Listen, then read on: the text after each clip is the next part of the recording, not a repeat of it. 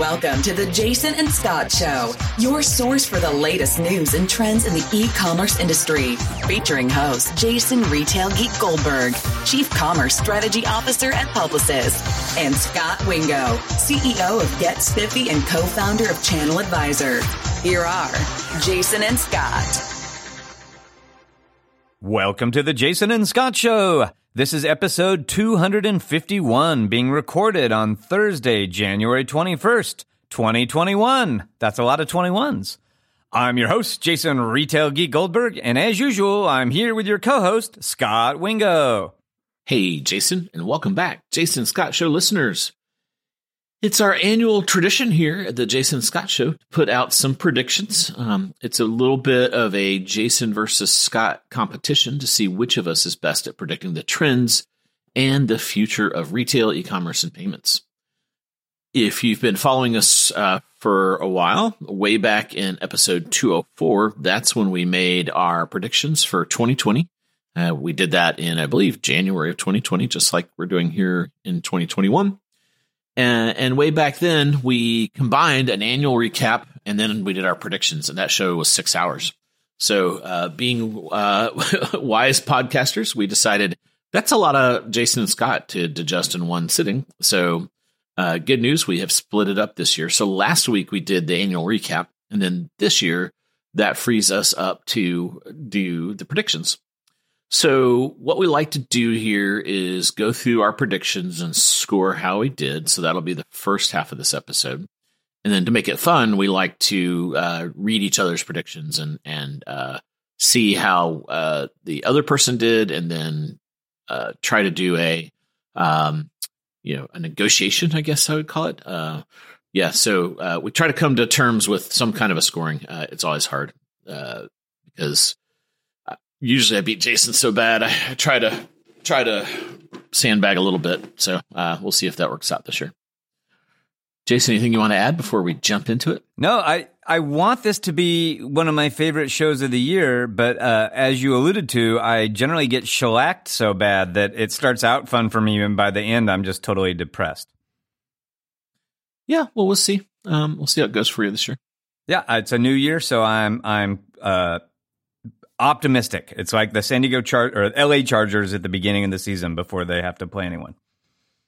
I will say, um, when we first started podcasting, you said, Scot, I've read all these articles, and the biggest thing is being consistent. And that was in 2015.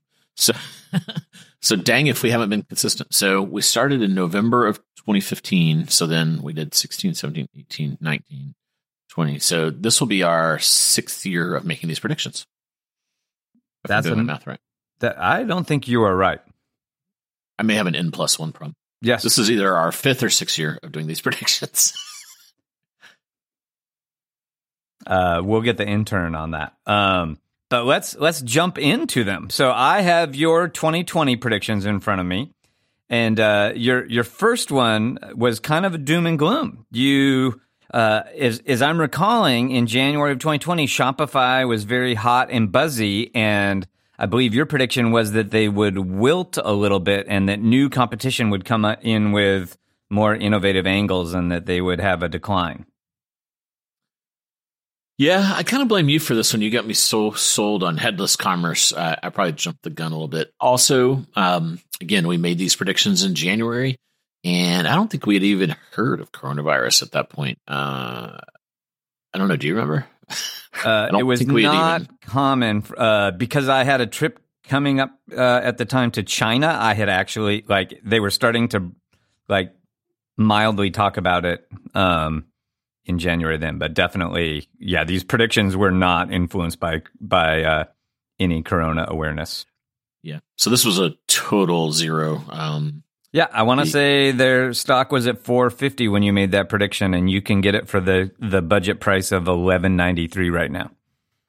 Yeah, it was super overpriced, and then COVID hit, and then the revenue surged from like 50% growth to 100% growth, and then the stock uh, followed. And yeah, so that was a bad one. So that that one was a zero. It was a dud. It's good. It's good to get one of those under your belt, though. Um.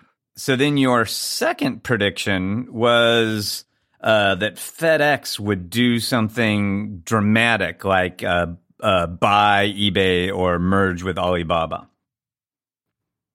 Yeah, and the driver on this one is, um, you know, the the Amazon is exerting pressure across multiple ecosystems simultaneously, and one of them is shipping. And I do feel like UPS and FedEx are feeling that pressure. Um, you know, again, the pandemic just kind of changed this one, so everyone, I think, you know, stopped worrying about oh my gosh, what's going to happen with Amazon to how do we ship so many packages? So this was a miss too. I will um, throw myself uh, to the the the jury though. There was the ShopRunner acquisition, which I think is massively strategic. It effectively gives FedEx a complete prime competitor. So they're going, they've one upped Amazon.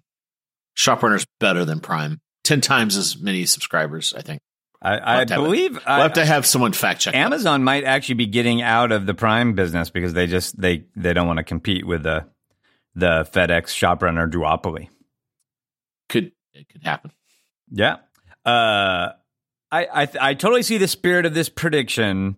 Um, there was a lot of financial stress on uh, FedEx, and uh, uh yeah, I I could you could imagine something big happening. Uh, I think this illustrates to me like one of my biggest learnings from having done a bunch of these prediction shows, which is uh, having a good idea of what might happen isn't even as useful as uh, getting lucky on the time horizon. Because I feel like you and I have both made predictions that like were just too early, right? Or or something like that. So still wouldn't surprise me to see some dramatic evolution of those those carriers. I'll give you half a point for Shop Runner because I'm a, a generous guy. Um, I believe in the earnings call, someone asked uh, if uh, Shop Runner was going to have an impact on their financials, and they said not that it wasn't a material acquisition. But uh, I kind of suspect ShopRunner was a little bit of a uh, sort of a, a budget exit for for Shop Runner. That's corporate speak for this is the future of our company. Yeah, who knows? Maybe maybe it will be. I, I hope it is for them. Um, so I'll give you. I'm giving you zero on Shopify. I'll give you half a point for for ShopRunner. Um, I believe they also bought a cardboard box company that you failed to mention. I'm joking. okay. Uh, number three. Yeah. Uh, so number three, uh, that this will be the year of returns. Um, and you predicted that Happy Returns, which is one of the the vendors that facilitates e-commerce returns, um, would make a huge cash raise in the in the space. You said they'd raise hundred million dollars. Yeah, uh, I in this one I failed to learn from many of your failures, which are being too specific. So I was super specific here. I tried to capture it by making it year returns. I will again throw myself to the jury that we did have return again. So the the the other side of the ship again coin is we are now swimming in returns. Um, you know, you could be um, super specific and say that really didn't happen in the year. It did happen in the bookends of our episodes, though. So I don't know. We'll, uh, I'll I'll be generous to you on that one for one of your predictions. If you be generous to me. Uh, so, so I do feel like it is a big returns year, and, and there were several articles written about the, you know, this. Um, there was one. Did you see it where it showed like a UPS facility and people were like literally swimming in packages? Um, so you know, I do think it was a, a, year of returns where there was a much brighter light shined on that. Uh, but uh, Happy Returns did not raise their hundred million. Um, bummer for those guys. Um, there was, uh, so I did look and there was a fair amount of funding activity. So Happy Returns has raised 25, Return Logic 2, Loop Returns 15 million. So it is a hot category. I get a lot of calls from VCs poking around this category. So, um, yeah. So I don't, I don't actually know how to score this one. So I'll, I'll defer to you. Yeah, I'll give you half a point because uh, I agree. It was just a poorly worded prediction. I think uh, the spirit of your predictions that it would be a significant year for returns is fair. Um, as it happens, like it's it, it's going to be 2021 is going to be the big return year, and while there was a lot of returns the first half of January, a lot of that's still going to be in progress, and we we certainly haven't seen any of the numbers yet. But I uh, I, I would certainly concur um, that there's going to be a lot of uh, uh, interesting things going on in returns this year in response to to you know the huge spike in e-commerce sales we saw we saw last year. So uh, I'll give you half a point. Okay. You're so generous. Yeah. Well, you know, it's the. Uh, I feel like uh, when you when you lose by a lot, like there's no point in playing really tight defense. Um, and I, I, I feel like this next one's not going to be very controversial on the scoring. Mallageddon continues in 2020, uh, and I, I, think you you couldn't have known uh, what a disaster 2020 is going to be for malls, uh, or would be become for malls. Um, foot traffic in the malls is probably down 50% for the year. Sales for the anchor stores is down more than 30% for the year. So it was a disaster. Again, you were pretty specific on your prediction. You you said that at least 8,000 stores would close and um, I believe the the source that you and I most use for that uh, had the number at 8,721. So you you cleared it by 10%. Yeah, this is where oddly enough the pandemic helped my prediction. Um, I don't I don't know. I feel like I feel like there's going to be another I th- feel like the big wave is actually coming this year. Have you seen any predictions on that? Or are you going to pontificate on that? Uh so I do I do have a mild prediction in the space. Like the the public prediction that comes up most often is is a huge amount of stores closing, but over a five year period. So not necessarily all this year or next year, um, but like twenty five percent of retail stores closing over the next five years is the is the number, and a thousand malls closing over the next five years are the are the kind of often uh, reported uh, public ones. Yeah, I could see it. I, I'm I'm uh, for newer listeners. I'm down in North Carolina, and um, we have I'm in the Raleigh Durham area. There's a little town called Cary, um, and it has kind of like a B mall, uh, and it just got bought by Epic Games, and they're going to turn it into a headquarters. I've been doing some little road trips around, like we went to the mountains recently, and the malls up there are literally, you know, maybe like ten percent of the stores are open. It's like the weirdest thing in these small southern malls that used to have a, you know, they'd have a Belk's, a Sears, a J.C. Penney, a Macy's. Um, you know, generally two of those anchors are gone, and sometimes there'll be one anchor left, sometimes maybe none. So you'll be in the mall, and like the whole anchor is just like cordoned off with effectively duct tape, or sometimes they'll put some really weird stuff in there, like little tables of these people selling random tchotchkes, like almost like a bazaar type thing. It's really, really very odd. Um, and then there's all these other weird dead parts of the mall where they'll put in, you know, like um, they'll have like Thursday night Magic the Gathering night, um, and they'll you know, but it's like eight thousand square feet used one night for some you know game event for something. So it's really strange going into some of these malls that are on their last leg. Yeah, yeah. Um, it's excuse me. the um the the top malls are still doing pretty well, although they were even negatively affected by by COVID. But yeah, uh, oh, you know, uh, COVID was apparel was already in trouble, and COVID was super rough on apparel. And of course, uh, you know, uh, as apparel goes, department stores go, and as department stores go, malls go. So you you basically had COVID knocking down this um, series of uh, of um, dominoes. Um, and yeah, it's it's it's gonna uh, be pretty rough uh, a couple of years for uh, you know. It, I, I personally doubt that we're ever going to see department stores or apparel stores or malls get get back to kind of pre-pandemic levels. Yeah. I know this one chokes you up, so let's move on. Yeah, yeah, exactly. Figuratively and literally.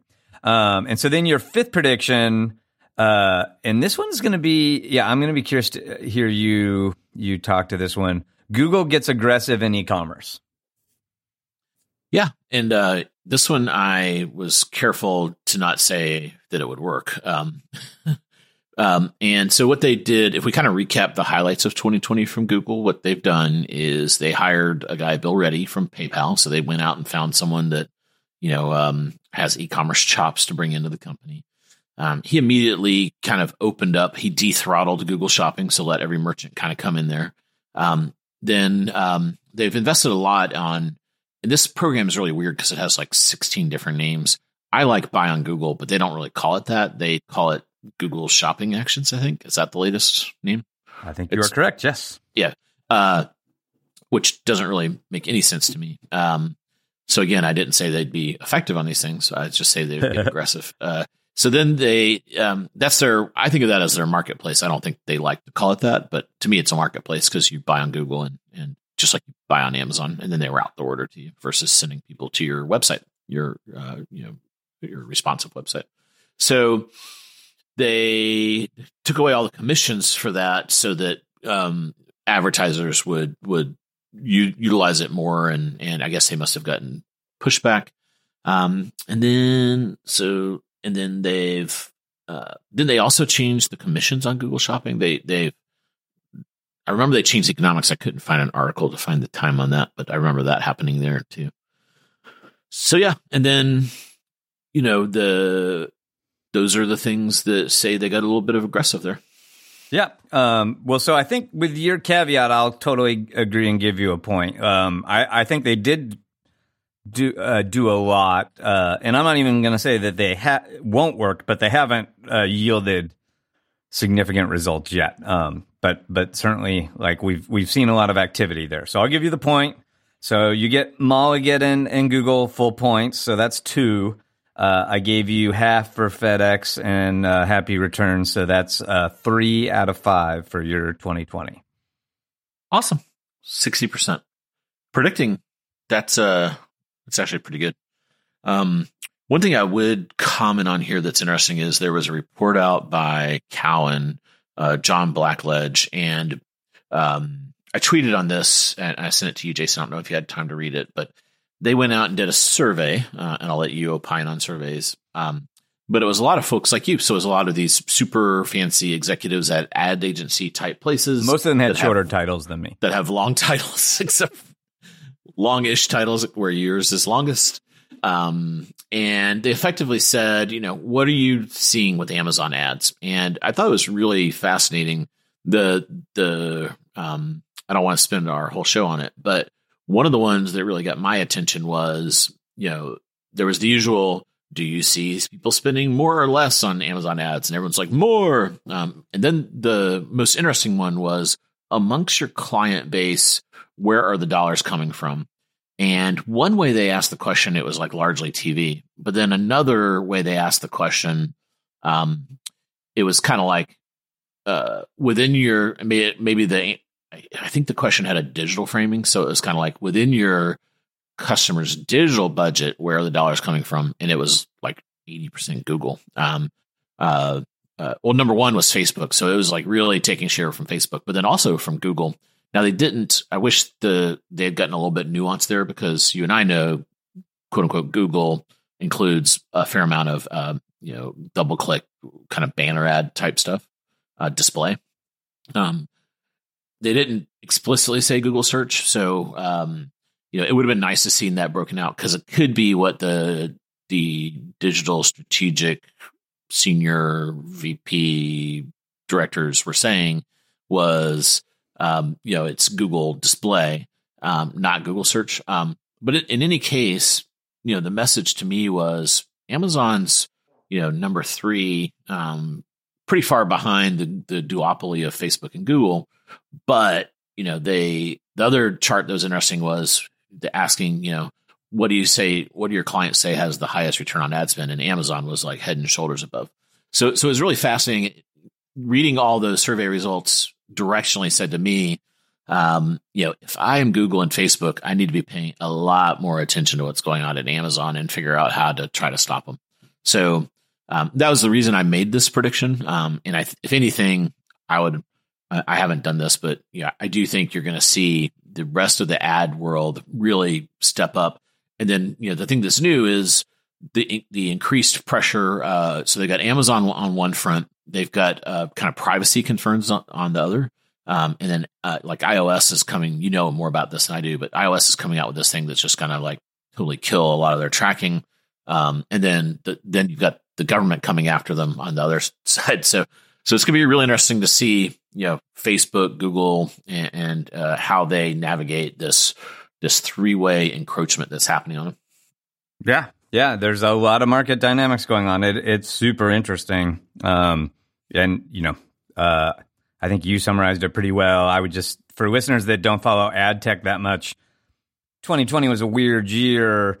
Uh, a lot of traditional television, you know, goes on new programming, a lot of which didn't come out this year, and on live events, a lot of which didn't happen this year. Um, so, you know, it was super easy for marketers to shift a lot of those uh, event television dollars to other channels. So digital got a lot of those dollars, but then there was a lot of um, politics and controversy going on in the world, and there was a lot of concern around brand protection when you just you know bought a lot of digital ads on Facebook. Would they show up next to you know inappropriate negative news and and uh, all all sorts of other things? And so uh, uh, one way in which Amazon benefits is it's a very brand safe place. Like there's no negative editorial on Amazon. It's a very brand safe place to put your money um, in a storm. And I, I would basically agree with the sentiment of the Cowen survey. Um, uh, amongst all my clients, Amazon has the most mind share as a, a new advertising vehicle. I would, I would almost argue they have too much mind share. Like people, people are irrationally focused on them. Um, and I, you know, I'm not sure they always measure their ads in the the best way. So I would, uh, I, I, would always be curious to talk with someone about what their success criteria are when they think that Amazon has the highest ROAS. But, um, but that's maybe for another show. Yeah, we'll do a am uh, Jason debunks your Amazon ROAS show. That'll be a barrel of monkeys. Exactly. not saying it's a. It, I mean, it's a it's a good vehicle. There's good eyeballs to be had there, but it definitely needs to be part of a portfolio and used strategically. Okay, I'm just giving you a hard time. I like it. Um, we'll add Chief ROAS Bubble Popper to your title. Nice. Uh, okay, let's jump into your predictions. Yeah, um, I know the audience is super excited for these. I'll create a dramatic pause here. Number one, um, Walmart. Uh, this one, you were very explicit. And you said uh, Walmart's growth is going to slow way, way down. uh, because they're going to lap their grocery and people are just so tired of curbside grocery. They're just done with it. It's just so boring. Um, and then you said, and, and I'll I'll put a huge emphasis on the and here. And Marc Lore leaves Walmart. So as you and I know, with logic, you got to have both sides of that and. This is clearly not an or. So um, first, I thought you were going to win this one with that first with the Marc Lore thing. So so uh, this is a bit of news. Marc Lore ha- is leaving Walmart. Uh, it was announced this week, last week, last week, yeah, last week, and he's going to go build the city of the future. How exciting is that? You did not have that in your prediction, so I think that's a miss. You did. if, if you had if you had had Marc Lore leave Walmart to build the city of the future, I would have just like dropped the mic and given you a thousand points and walked off at this point in the show. Uh, so, in all seriousness, the growth did not slow. The pandemic uh, cut against you on this one. Um, you know, Walmart's been growing at a tremendous pace due to the pandemic, and they were the only store open. So that has really helped them immensely during during these times. So, um, since you were generous with, generous with me, I will be generous with you, and that's definitely a half point uh, because of the Lore part. But the first part is kind of smelly, so I think I'm being so so generous here. Yeah, I'm not sure it's any more smelly than Shopify will crater. Um, True. So I, I yeah. feel like we have parity there. The difference is I gave you half a. Uh, well, no, you only had the Shopify prediction. I, I, feel like it's pretty clear this is a half point prediction. Um, my I feel like my logic behind Walmart was sound and thrilled to be wrong. Uh, sorry, sorry for why I'm wrong, but obviously grocery dramatically accelerated, so I couldn't I couldn't have been more wrong on that half.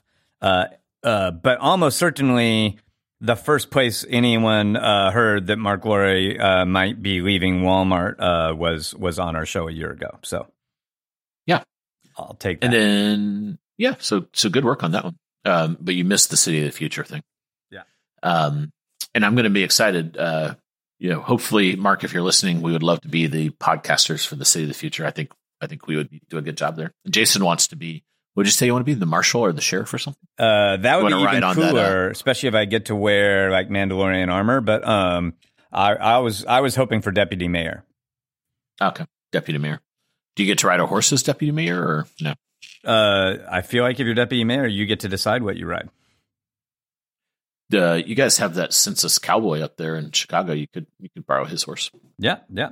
Uh, I'm hoping Um, the city of the future uh, is somewhere tropical, but I'm kind of worried that Manhattan is so affordable right now that he might buy that and turn it into a city of the future. Brooklyn strike strike through city of the future. Exactly. Um, okay. Uh, your number two uh, was related to Amazon, and you did a little clever hedging here. You, you said they're going to open an affordable grocery concept, uh, and the digital grocery wars will heat up. Um, you were really right on the digital grocery war part of that that one. Um, how do you score yourself on the opening up an affordable grocery concept? Uh, I score myself 100%. Um, they we now have five Amazon Fresh stores in uh, California and two in Chicago. And then what's the uh, that's the big one that has the the dash cart thing, right? Yeah, yeah. So it's Dash Cart. It's like a twenty thousand square foot grocery store, um, and it's it's uh, you know very competitive prices on mainline groceries as opposed to the the expensive premium uh, brands that are exclusively carried at Whole Foods. Whole paycheck. Exactly. Um, They hate okay, that, cool. yeah. So that's a that's a plus one. Yeah, and grocery wars heated up more than I uh, could have ever known thanks to COVID. Yeah, yeah. That that was a you nailed that one. Um, number three, owned brands uh, continue to grow five percent of retail to um, to five percent of retail in 2019. Could be eight to ten percent in 2020, as measured by IRI for CPG private label. Yeah. I don't, I don't know what the back end of that means, but uh, yeah. How did how did you do? Uh, I got it. I, I'll be honest. Um, so IRI is a data reporting company that tracks uh, uh, sales by product category in uh, the grocery and mass space, and they um, they have a a data set for private label. Um, in hindsight, I inadvertently sandbagged this a little bit. I think the spirit of what I intended uh, was that uh, private label would rapidly grow in 2020, and that that has absolutely been true. It's growing at like four times the pace of national brands. Um, the penetration, according to IRI, is actually a little higher than I wrote here. So they're at 15% right now. Um, so I feel like I, uh, I I hit both the spirit and I inadvertently lapped the number more than I meant to. Wow. Now, do they break out private late? What you call you have a differentiation? No, I do differentiate exclusive brands versus private label, and they don't. To them, it's all private label. Um, they do break it out by subcategories like fresh, frozen, frozen, um, shelf stable, stuff like that. Um, the it was a big year for private label. Target launched uh, at the very beginning of the year a significant new brand that they expect to um, uh, Good and Gather. They expect to it, it to eventually be a twenty billion dollar year brand, um, and it sold more than two billion dollars in the first year. So the, those brands are selling really well. Like every digitally native brand we've ever talked about that gets all this buzz, not one of them has sold two billion dollars in a year. So yeah. yeah, yeah, absolutely. Uh, but so I'm taking Um, that one. Okay, that fair enough. Um, so that puts you at two and a half, so within striking distance of me. So hopefully your next two are total misses. Yeah. Uh, number four for you was installment payments heat up. At least one company is acquired, and you listed Affirm, Afterpay, Klarna. I like to say that one. QuadPay and Sizzle. I made this prediction exclusively so you could say Klarna. Sizzle, Klarna, Yeah. Klarna. Um, so this one was a win. So Affirm went public. Afterpay is public now. They did a SPAC. Yeah. What happened? They they SPACed it up. Let me see. I can't remember. They no. They went. Uh, they did a public offering in Australia. That's why it was weird. Yeah, I remember it was like kind of a little unusual. It wasn't listed in the U.S. Um, so they did an IPO. Not, you know, if I were going to be nitpicky, I would say neither of them was acquired, which is your prediction. Um, but it did heat up. Um, it's funny. I, I've been meaning to send you some screenshots. I was buying a couple things, and literally four of these would be on the the checkout and it was really weird because they would have they're almost competing at the checkout with like different offers. So some of them would say two payments of 59 and another one would say six payments of four. and I was like sitting there like, oh my God, like as an average consumer, the the calculus on this thing is is kind of wacky of how to figure out which of these 12 offers is going to be best. Yeah, yeah. The cognitive load can get pretty high when they start NASCARing up the checkout with multiple buy now, pay later options. Yeah, and at some point, it it seems like it would hurt conversions because there's like the uh, what's that thing about choice you guys talk about all the time? Yeah, uh, paradox yeah. of choice is what you're thinking. Yeah, of, yeah, yeah. There, there's just so a lot like, more friction. Yeah. Once you got four of them, you got to be like, I'm not going to buy this thing now. Yeah. Um. So so that puts you over the top at three and a half right there. Yeah, um, you can hear the music. Uh, and in fairness, I, like if you were going to be a really strict grader, I actually don't think any of these got acquired. Like per your point, um, the partly because it, it heated up faster than I expected, and their valuations are too high to get acquired now. Like for the most part, um, the uh, Affirm did their IPO last week, and I think it went up ninety percent after the so they underpriced it. Yeah, it's now a bad IPO if you don't more than double on the first day. Gotcha. Uh, we'll have to do knows? a whole show on that. Um, and then your last one, uh, I feel, uh, you know, even though uh, I'm I'm losing, I feel good for you because you've been talking about this for literally uh, since the first day I met you. You were probably like first day I met you, you were probably like, let's talk about QR codes and how excited I am about them. So this is uh, like me uh, claiming, you know, making my annual prediction that Amazon's going to compete with FedEx. Uh, I know it's going to happen. It just has never. I've given up on it at this point. Um, so you predicting QR codes, you get the persistent award. You've been saying for years.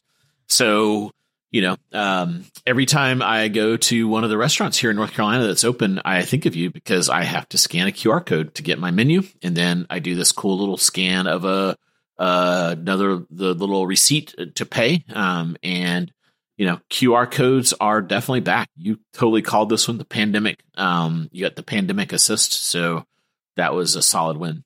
Any other interesting use cases you've seen? Yeah, no. So, per your point, like obviously, I did not foresee the COVID use cases, but all these contact us things, you know, certainly came up. Um, the the thing we talked about just a second ago, the bill me now, pay me later, pay later um, services have introduced a lot more QR codes because they, you know, they started out offering their service online and not in stores. And then as they got bigger, they all wanted in-store solutions, and those are mostly activated via an in-store QR code. So, like, uh, I, I want to say Afterpay, uh, you can now use it like CVS drugstore with a QR code. Um, PayPal rolled out in-store payments with a QR code.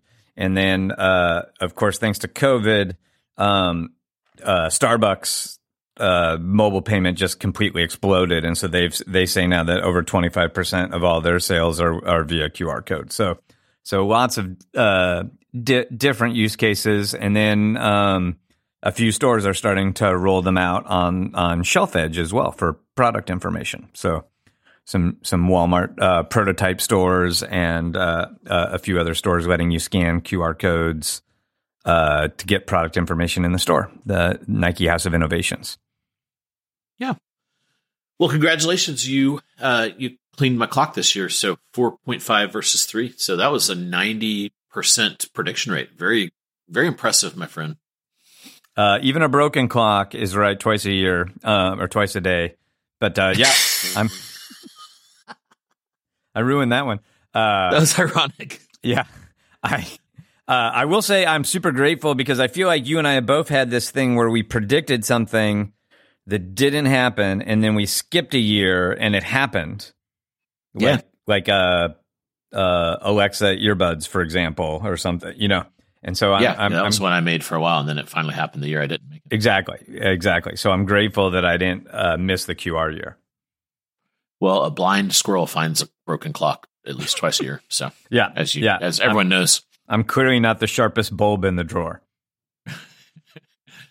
okay, uh, hopefully that flows into your predictions. Uh, let's since you are the winner and the champion of 2020, what do you have in store for listeners for 2021 predictions? Yeah, yeah. Well, I'm excited about these for now. We'll see what happens a year from now. Um, but so prediction number one uh, made to order apparel business uh, achieves nine figures in revenue. So that's a hundred million dollars if I did my math right. Um, I am super bullish on these on made to order uh, taking a significant chunk out of the apparel business. As as people may know, um, Amazon launched a made to order T-shirt. Uh, MTailor, Nike, uh, a lot, a lot of um, folks doing pilots and kind of um, dipping their toe last year. And so I'm going to go out on a limb and say at least one of these catches some scale in uh, 2021. Okay.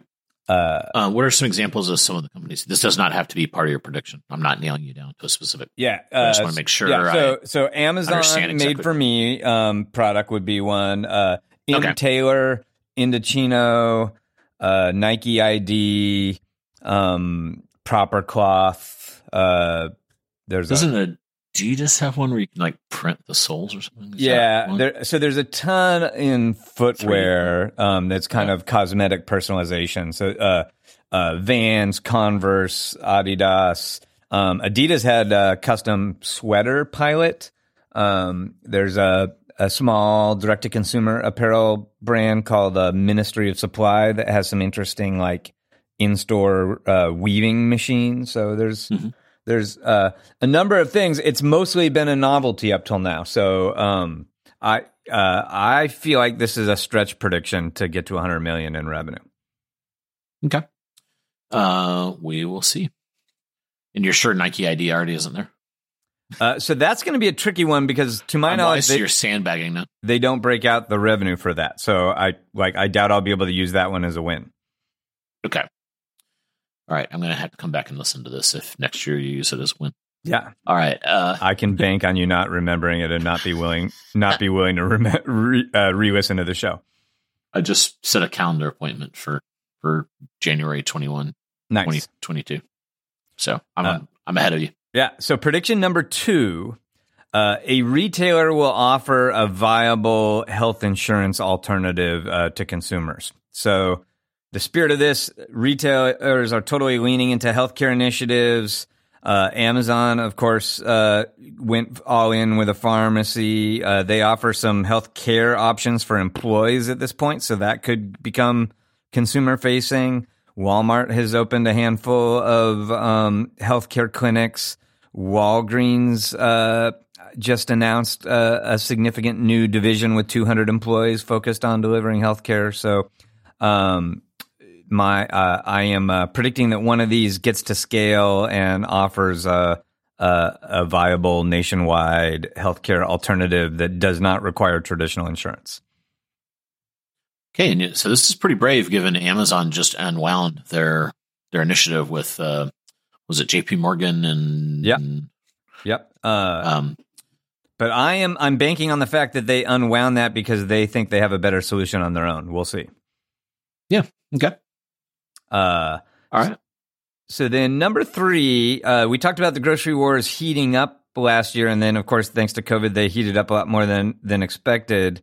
Um, so uh, I think that the interesting one this year is I am predicting that they are going to stay at these very high levels. Um, our friend Sucharita from Forrester just wrote a grocery article yesterday and she talked about how it was a huge year for digital grocery, but in 2021, all the restaurants are going to open back up, and that she expected digital grocery uh, to shrink back down. Maybe not to pre-pandemic levels, but to go down a lot. Um, I actually don't think that's going to happen. I think that uh, a ton of people have formed a new digital grocery habit. I'm not saying they're going to do all their grocery shopping online, but I think on a go forward basis, a big chunk of people are going to do uh, a, a, significant piece of their grocery shopping online. And so I think um, next year, uh, that for 2021, 10% of all groceries will be sold online. Um, and uh, I, I, think as a result of that, retailers are going to have to invest in operationalizing those those services and making them more profitable. So I think it's pretty likely that a a uh, at least one retailer will roll out these these uh, micro fulfillment centers um, uh, on a, a, broader basis than just a pilot. Okay, cool.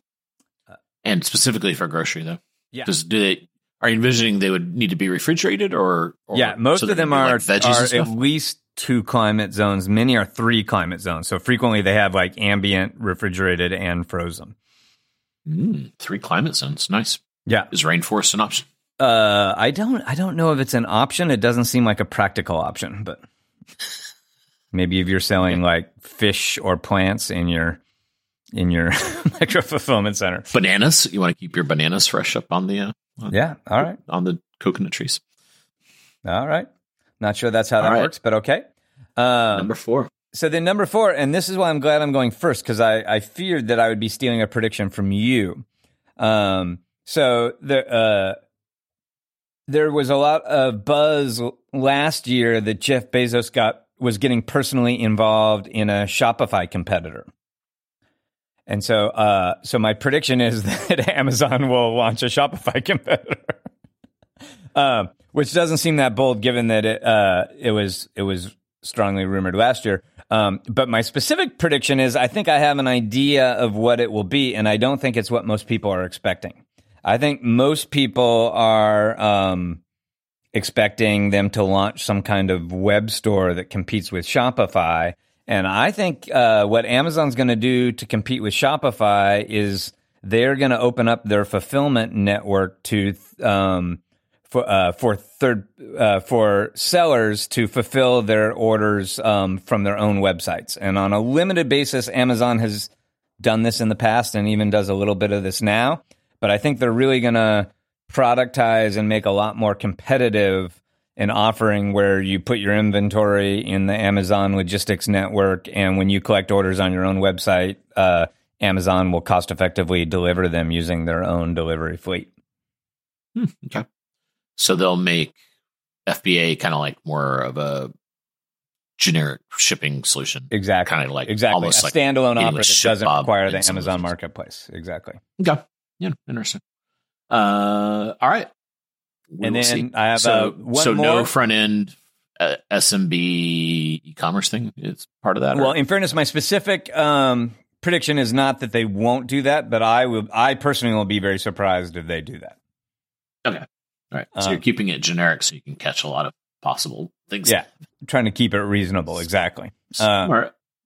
the the so my fifth prediction uh, goes back to a, a trend that you were talking about uh, the the Amazon media um, and I do think Amazon media is going to continue to be the by far the biggest player of the retailers but there's a ton of effort going on uh, behind other retailers to get in on that action as well so Walmart has, uh, you know, launched a major media initiative. The Walmart Media Group. Target has an initiative called Target Roundel. Kroger has an initiative called Kroger Precision Marketing. Um, and perhaps the fastest growing of all these, growing faster even than Amazon, is Instacart, who is like one of the biggest beneficiaries of COVID, uh, is now selling a ton of media. So I think in aggregate, all of these retailers selling ads are going to exceed twenty billion dollars in ad sales in in uh, twenty twenty one. Okay. Very cool. That'll be interesting too. Do we have a way of tracking that? Uh, we do not a perfect way, um, but a number of the the stock analysts uh, report on that. Um, eMarketer has done uh, uh, estimates on on that in the past, um, and uh, some pieces of it we have actual data for. Cool. And then, um, you know, one of the things, one of the the behind the scenes things listeners may not know is we always do six predictions in case some of our collide. And I don't think we had collisions. Can you do you want to reveal your sixth as kind of Yeah. a bonus? Yeah, you you correctly predicted that over eight thousand stores would close last year, um, and a lot of people feel like 2020 was the peak COVID year, and there are all these you know e- uh, extra things. Um, I actually think 2021 is going to be worse for store closures than 2020. So I'm predicting that we'll have more uh, this year than we did last year. Okay. So over eight thousand seven hundred and 31 exactly. thirty-one. All right, that's a very specific prediction. I like it. It, when I wrote it, it wasn't that specific, but then you had to. so, uh, so put it in Scot, what do you what do you what do you think is going to happen this year? Yeah. Uh, so you know, this one's tough because I, I definitely feel the pain this year. I, I've think I think I've had three or four years of, of pretty well walloping you, so it felt really weird to to not win this year. So uh, dug deep on these, and, and hopefully I'll, I'll reverse it for next year. So number one, um, it wouldn't be a Jason and Scot show without talking about Amazon a little bit more. So I do have an Amazon prediction. Um, I do think that they are going to use, so they used COVID to really scale up this DSP program. And as you and I have talked about Shipageddon, they were somewhat immune from Shipageddon because they controlled their own destiny.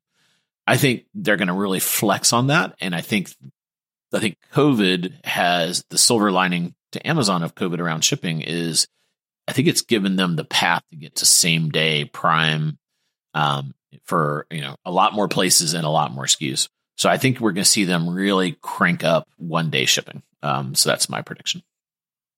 Okay, and uh, like, do you how how do you envision that gets quantified? Like, what does crank up mean?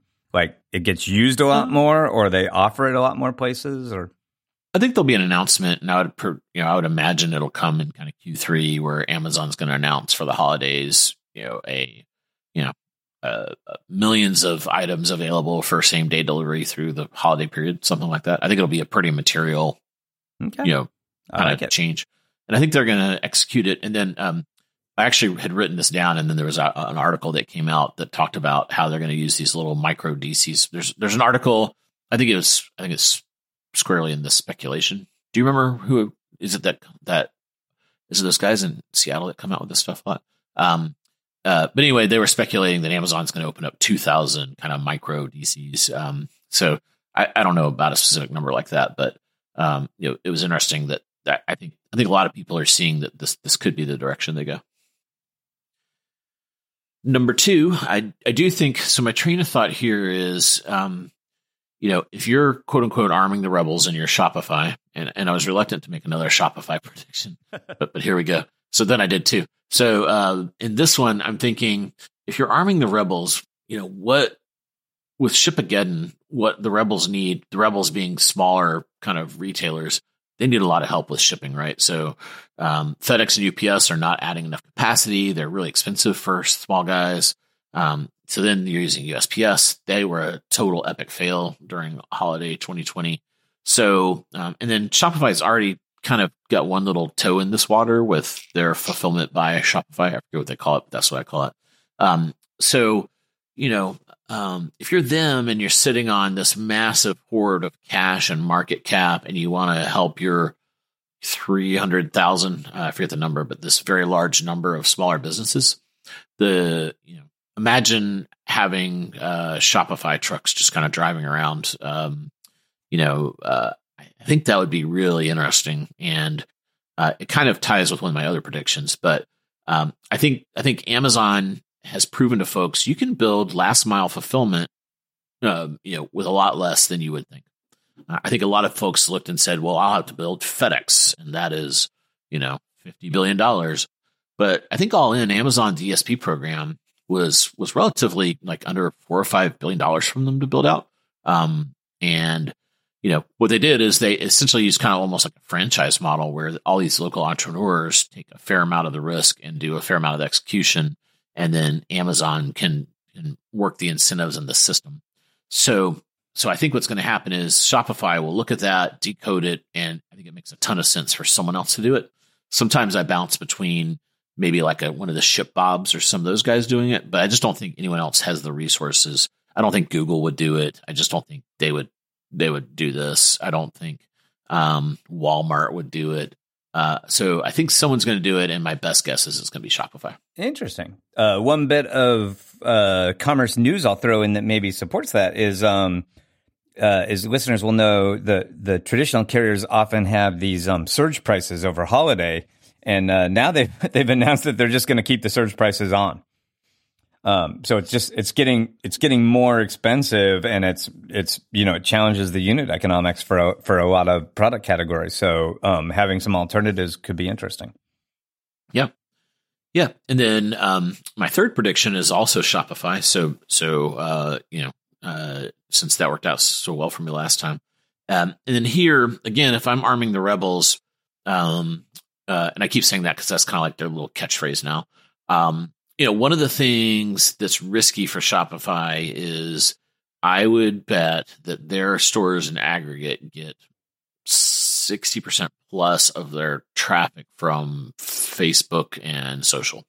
Um, Facebook and other social folks, which are largely, you know, Facebook's the the the giant 800 pound gorilla here because they own uh, Instagram. Um, you know, they have their own checkout they're starting to promote, and Shopify is an option and whatnot. But at some point, the you know, so I mentioned this earlier. These guys are under pressure. This ad model is under pressure from the privacy and the government and Amazon and everyone else. Um, they're increasing their work on marketplace and other commerce initiatives. Um, and then at some point, do they say, "Hmm, we want to power that checkout now and capture some economics from that"? Because if you look at it, Shopify almost, um, you know, a, a very large portion of Shopify's revenue comes from monetizing the shopping cart. So things like Affirm, things like PayPal, things like their own payment system, um, etc. So someone is going to get greedy on that, and Facebook has kind of a pole position. So if you're Shopify, you need a hedge for that, where you say, if the amount of traffic going to our aggregate stores goes down, we need to be able to drive them traffic. And you know, Shopify has been kind of creeping up on this. This is where you you kind of uh, have disagreed. They they had this app, and I always forget what it used to be called. It's now called the Shop app, and um, it's really just basically tracking your package and and you know that kind of thing. Um, but that could become a front door. So, you know, I think Shopify will have some option where you will be able to either get free traffic or buy traffic from some app that's installed on millions of phones that has some kind of a front door shopping experience. Now, I don't think it's going to be like, you know, I think it's going to be more at the store level, not the item level. So, meaning you could say, I'm looking for stores that have really cool uh, Dutch ovens, um, and it will show you those kind of things. But I don't think you'll be able to say, you know, Star Wars Mandalorian six inch figure and and get you know a result across all the the Shopify stores. Interesting. All right. Any did that make you throw up in your mouth? Uh, no. Uh, I like a lot of smart people think that that's going to be a play. Like it. Um, and I, I'm not convinced it won't be. My point is just like everyone's like, oh my gosh, Shopify's winning and all these things. They're clearly going to do that. And my point is just um, generating traffic and marketing yourselves to consumers to get consumer eyeballs is a wildly different skill than anything Shopify's demonstrated. So none of their previous success to me, other than their access to capital, really makes them likely to succeed in uh, generating a lot of consumer traffic. So I, I, I, just think it's it has some risk and then it has some complication. Um, in some ways, that that new service would compete with the rebels, right? So that's you know always one of the the conflicts of of uh, having a, a marketplace and fulfilling you know uh, providing services to people that want to sell direct. So. Um, we we will see on that one. I do like to point out, everyone uh, they keep liking use that metaphor of arming the rebels, but if my Star Wars lore is correct, um, the rebels eventually took all those arms and they blew up an under construction Death Star with like a million enslaved construction workers on it. So I'm not sure that that's always a good thing. Yeah, yeah, it's always a different perspective of who the rebels are, right? Exactly. um, and then, okay, so then my next one, uh, so this is number four, and this is code related. And I keep reading these articles about, you know, here in 2021. Um, and you and I have had vastly different views of when COVID will be, be kind of over. Um, you know, but, but, um, you know, what I've been reading is uh, a lot of people are predicting that these new habits we formed will go away and we'll go kind of back to the old way, of, uh, the old ways, uh, pre COVID ways. Um, and I'm specifically saying, you know, we've the digital adoption. I've seen I've seen a lot of surveys that say people are going to kind of have 30% of this kind of new digital lifestyle stick. I think that's actually the opposite. I think 70% is going to stick. And the reason why is uh, I like this phrase zero friction addiction. What once you've gotten used to this kind of digital lifestyle of stuff showing up at your house and you know the digital grocery and all the things that are going on um, it it amplifies the friction of that experience uh, in a weird way that messes with your mind that that is hard to explain to people Um, uh, and there's there's some interesting studies about this, but but I think I think we're going to stay at this elevated adoption rate of digital. Um, we'll come down some, but I think it's going to stay a lot hotter than people think it will. Yeah, uh, I certainly agree with the sentiment of that prediction. Um, I talk a lot about these behaviors being one way doors and two way doors. There, some of the things people walk through, it's easy for them to walk back through later, and other things, once you go through that door, it's kind of a permanent decision. Um, and I think a lot of these new behaviors are one way doors. So I, I generally agree. Uh, uh, you're gonna. Uh, this will be an interesting one with the judges next year because I'm not sure exactly how to quantify it, but yeah, let me say, um, could we use percentage of sales that are retail? Sure, that are that digital. A, you mean? Yeah.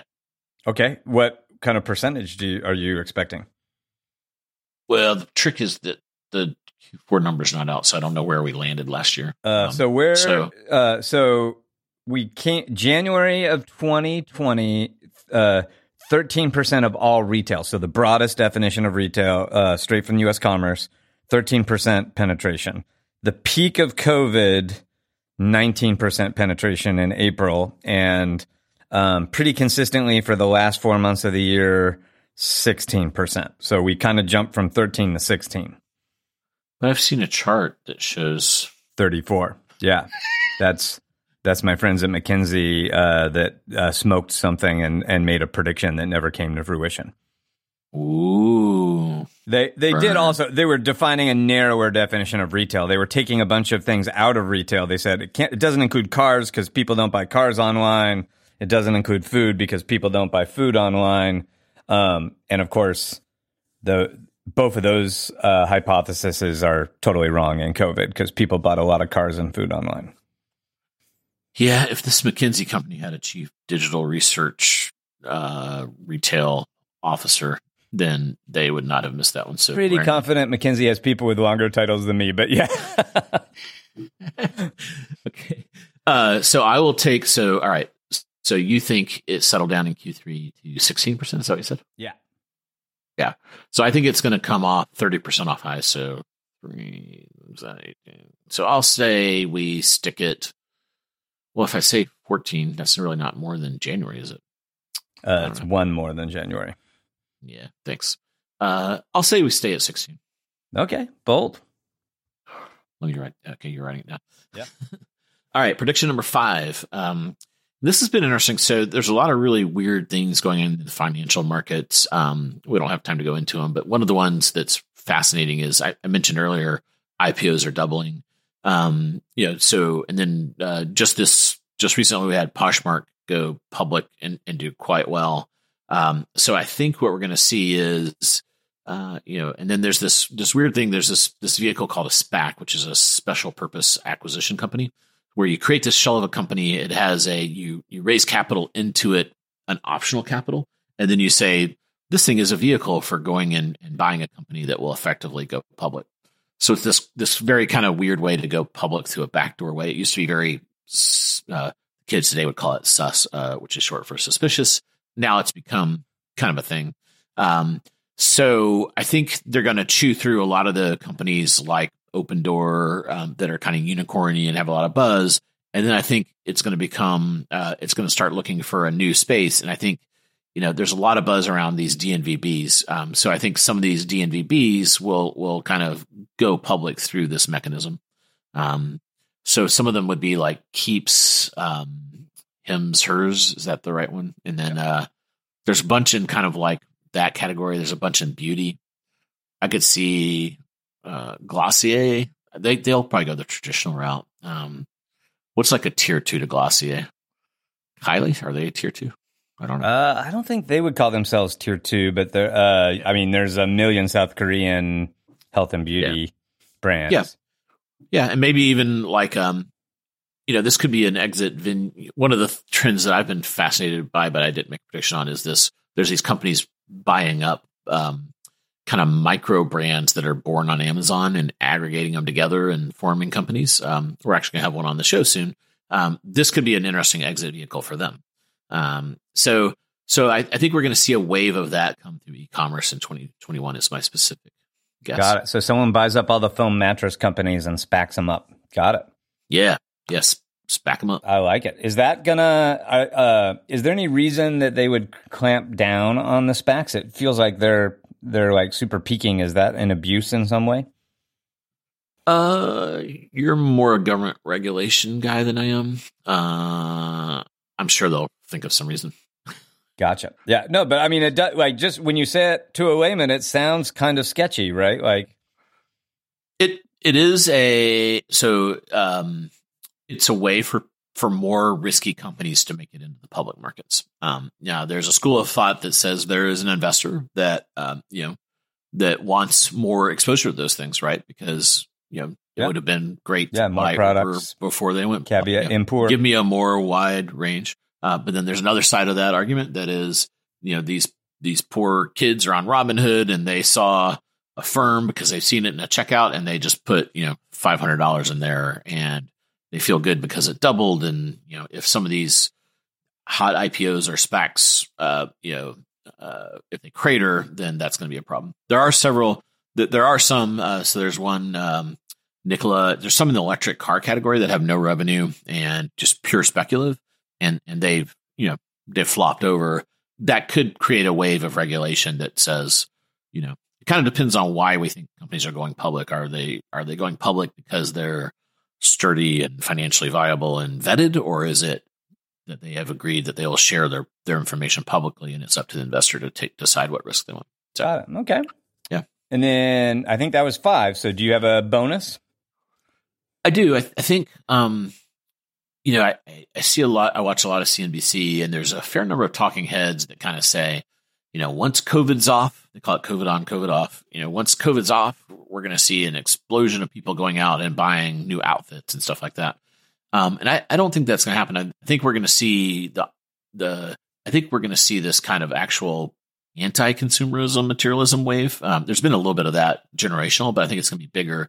And I think it's going to be people wanting, you know, part of it's just going to be people spending money on doing stuff. There's so much pent up demand to go to concerts, vacations, leisure stuff, um, you know, whatever, whatever, you know, whatever that is.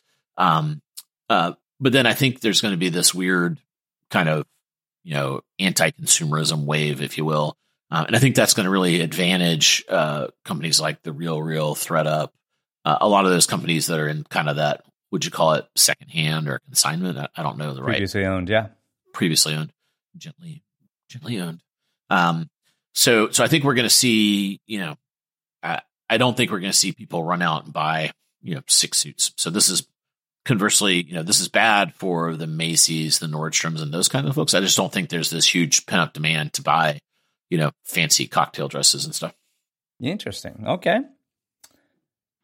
Uh, I don't know. I don't know how to measure this one. That's why it's in the bonus category. That totally, totally fair. I um, it's funny. Like in in uh, briefings I do on COVID, uh, I do talk a lot about a forthcoming Roaring Twenties. Um, that is kind of a backlash to to the pandemic. Um, but I'm with you. I think most of that is spending on services and experiences, not material goods. Um, so that's people like, you know, craving to eat out more and go to more live concerts and events and things like that, uh, than it is, you know, filling up their closets with clothes. So I, I, I certainly think you're right there. I, for a variety of reasons, the clothes thing is gonna, gonna be, uh, not, we're not gonna see a ton of growth in apparel regardless, except for the made to order that I predicted. Um, yeah. And athleisure seems to be Yeah. resilient. So that'll be that'll be good, and um, uh, I think we've concluded our our predictions. But I did get a note from the intern while you were uh, sharing yours that you were exactly right. Our first prediction show was January seventh, twenty sixteen. So this is our um, sixth sixth uh, prediction show, which is remarkable. Oh, how about that? But more fun, he sent me your 2016 predictions. Um, and one of them you used again this year. Really? Which Yeah. one? So your six predictions, uh, 2016 will be the year of chat commerce. No. Uh, Amazon will make some big moves in logistics. Yes. Jet will get acquired. Yes. Um, Google will make uh, a bold move uh, in e-commerce that surprises everyone. I didn't even know it was a retread. Man, I like it. And then uh, Alibaba one. Singles Day won't work in the U.S. Yes, so you did really well for our inaugural show. Um, and the one that you might not have gone right, I didn't check how we scored it. The one you probably got four out of five, and the one you didn't get right, you're still you're still uh, reviving for this year. So I love it. I'm persistent. I've learned from your persistence on QR codes. Did you predict QR codes? No, no. I'm retiring as QR code champion. Okay. All right. Uh, yeah. Well, Scot, uh, it will surprise no one that it has happened again. We have blown through our allotted time. We thought this would be a shorter show because we didn't have the the the year recap in it, but we managed to stretch it out to an hour anyway. Uh, but hopefully it was fun to listen to as, as much fun as it was for us to make. And if you enjoyed it, we'd love that five star review. Um, especially shout out to all you listeners who have listened to all six versions of the prediction show. Uh, we're we're certainly grateful for your your your support and uh, your continued allegiance. Thanks, everyone. Uh, feel free to let us know your predictions on Twitter. Uh, I'm Scot Wingo with one T. Jason is Retail Geek with two E's and Geek. uh, and over on LinkedIn, uh, we we have a page, and then on Facebook, um, we look forward to hearing what you think will happen in 2021. And until next time, happy commercing. You've been listening to The Jason and Scot Show. For all the latest news and trends on e commerce and shopper marketing, subscribe to us on iTunes or visit www.jasonandscot.com.